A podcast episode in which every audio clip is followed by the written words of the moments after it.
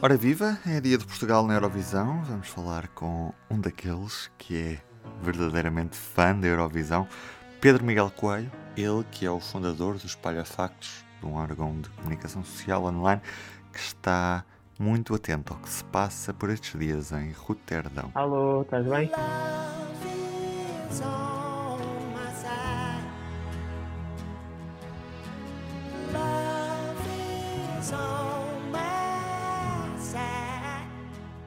Bem, este ano Portugal é representado pelos Black Mamba com Love Is On My Side. Curiosamente, esta é também uh, a, primeira, um, a primeira canção que, que Portugal leva à Eurovisão, que é cantada integralmente em inglês. Nós já tínhamos tido algumas tentativas anteriores num registro bilingue, mas desta vez optamos mesmo por uma música totalmente cantada em inglês. É curioso que isto aconteça também porque este ano as duas canções mais votadas pelo público através do televoto no Festival da Canção foram justamente eh, duas canções, eh, duas canções cantadas em inglês.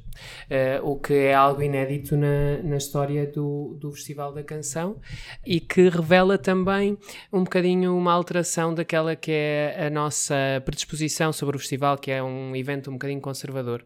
Esta música acaba por ser uh, uma aventura de Portugal uh, num estilo mais ali pertinho do, do blues e as coisas têm corrido bem para já numa, numa primeira reação internacional à, à canção portuguesa. As coisas têm corrido bem, embora internamente esta escolha em inglês tenha gerado algum ceticismo, nomeadamente de uma franja de público que nós conhecemos como comentadores de Facebook. Sabes que há, há, sempre muito ceticismo, qualquer que seja a escolha. Uhum. A, Eurovisão tem essa, essa quase tradição de, de, de, toda a gente, para o bem e para o mal, dizer, dizer mal. Até mesmo quando da, da, da escolha de Salvador Sobral assistimos a, a, muitos comentários negativos numa, numa primeira fase.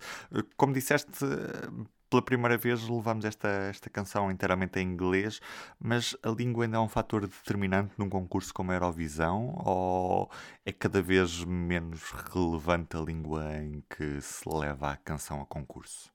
Eu acho que depende do estilo da tua canção. Um, em alguns casos em que os países fazem escolhas mais descaradamente pop, digamos assim, eu acho que faz sentido que as canções sejam em inglês, porque o objetivo de quem cria aquelas canções é torná-las o mais próximo possível um, de uma canção pop com sucesso internacional. E portanto, nós temos este ano, por exemplo, uh, a canção do Chipre, um, El Diablo, ou depois também a canção de Malta, que é o Je que faz sentido que sejam maioritariamente em inglês. Embora, por exemplo, no caso de Malta, o título seja uma expressão francesa esta também é uma coisa interessante da Eurovisão, é uh, a questão de os países misturarem de forma muito tranquila e confortável vários idiomas uh, na mesma canção, também para piscar um bocadinho o olho uh, aos votantes de, de, várias geografias. Mas a questão da língua começa a ficar um bocadinho ultrapassada e este ano, nesse aspecto, é paradigmático, porque nós temos como as duas principais favoritas, a canção italiana, que é cantada em italiano e é uma canção rock, e a canção francesa, que é cantada em francês e que é também um autêntico clássico daquilo que nós esperamos de uma música francesa. Há quem diga que esta canção são três minutos de França em palco, um postal ilustrado uh, de França, e um, em alguns casos a autenticidade e tu ficares com a tua língua original pode fazer a diferença, mas depende mesmo muito daquilo que tu queres da tua canção. Uh, e nós temos aqui alguns exemplos este ano que mostram isso. Por exemplo, a canção albanesa concorre na segunda semifinal final desta quinta-feira. É uma canção cantada em albanês e que faz todo sentido que assim seja, porque é uma balada poderosa um, e que faz sentido que assim seja.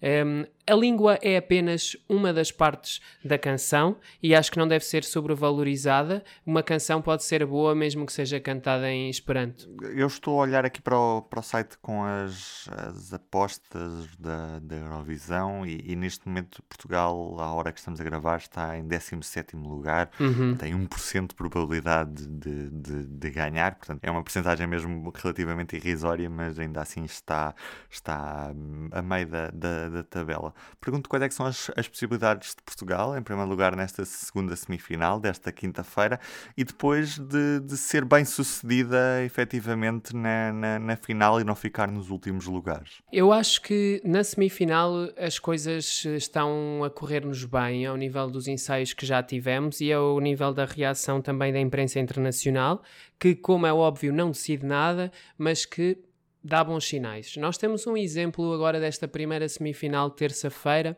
em que a canção da Croácia estava entre as previstas pelo, pela imprensa para passar à final e que não conseguiu uh, passar. Uh, Portugal está neste momento em oitavo nas apostas, tem vindo a cimentar a sua, a sua posição para um, se qualificar nesta segunda semifinal. A verdade é que antes de se iniciarem os ensaios, Portugal estava fora uh, da lista de apurados para os apostadores e desde aí ainda não parou de subir, tem mantido um, um percurso de, de afirmação e isto é bom.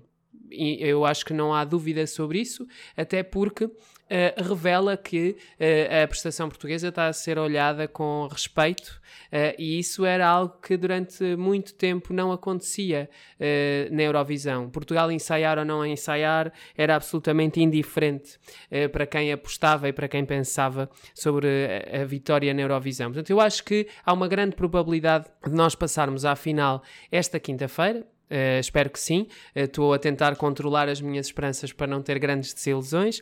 Depois, uh, na, na final, aí eu já sou um bocadinho mais cético e diria que nós ficaremos no máximo no top 15.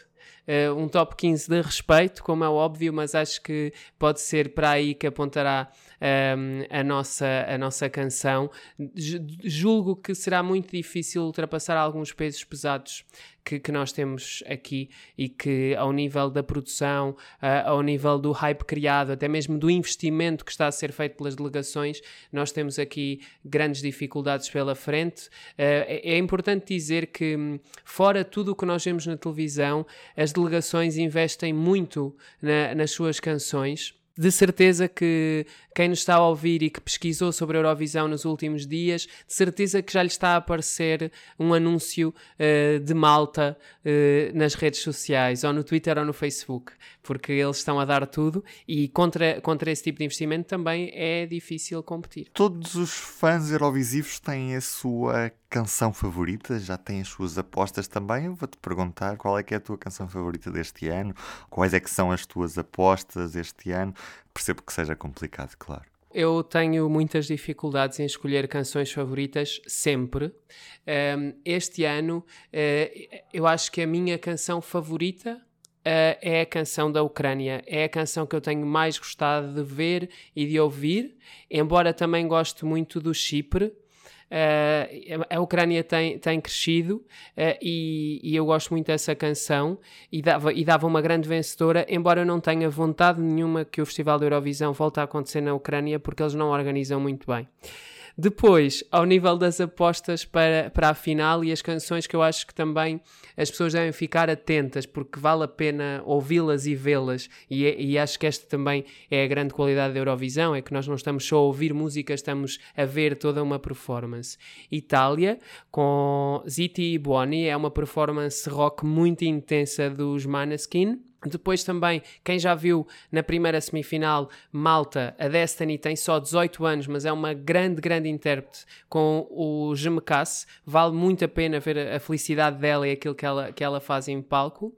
Uh, o Chipre, como já referi, El Diablo é uma, uma canção que só podia ser do Chipre e que remete muito para aquela que tem sido a interpretação do Chipre para o que é uma canção eurovisiva nos últimos anos. A Ucrânia, como já, como já disse. Uh, a canção francesa, Voilà, da Barbara Pravi, é uma atuação também muito intimista, muito bem feita uh, e que vale a pena estar com atenção. Mas há muitos outros países que este ano estão a apostar eh, forte uh, e que vale a pena ficarem atentos. Aliás, eu acho que esta Eurovisão 2021 está uh, muito, muito competitiva e isso para o espectador é bom porque hum, tem uma oferta musical que é mais diversa do que é costume. Pedro, e assim nos despedimos, agradeço-te imenso. Fica o convite para assistirem à segunda semifinal da Eurovisão, esta quinta-feira, às 8 da noite.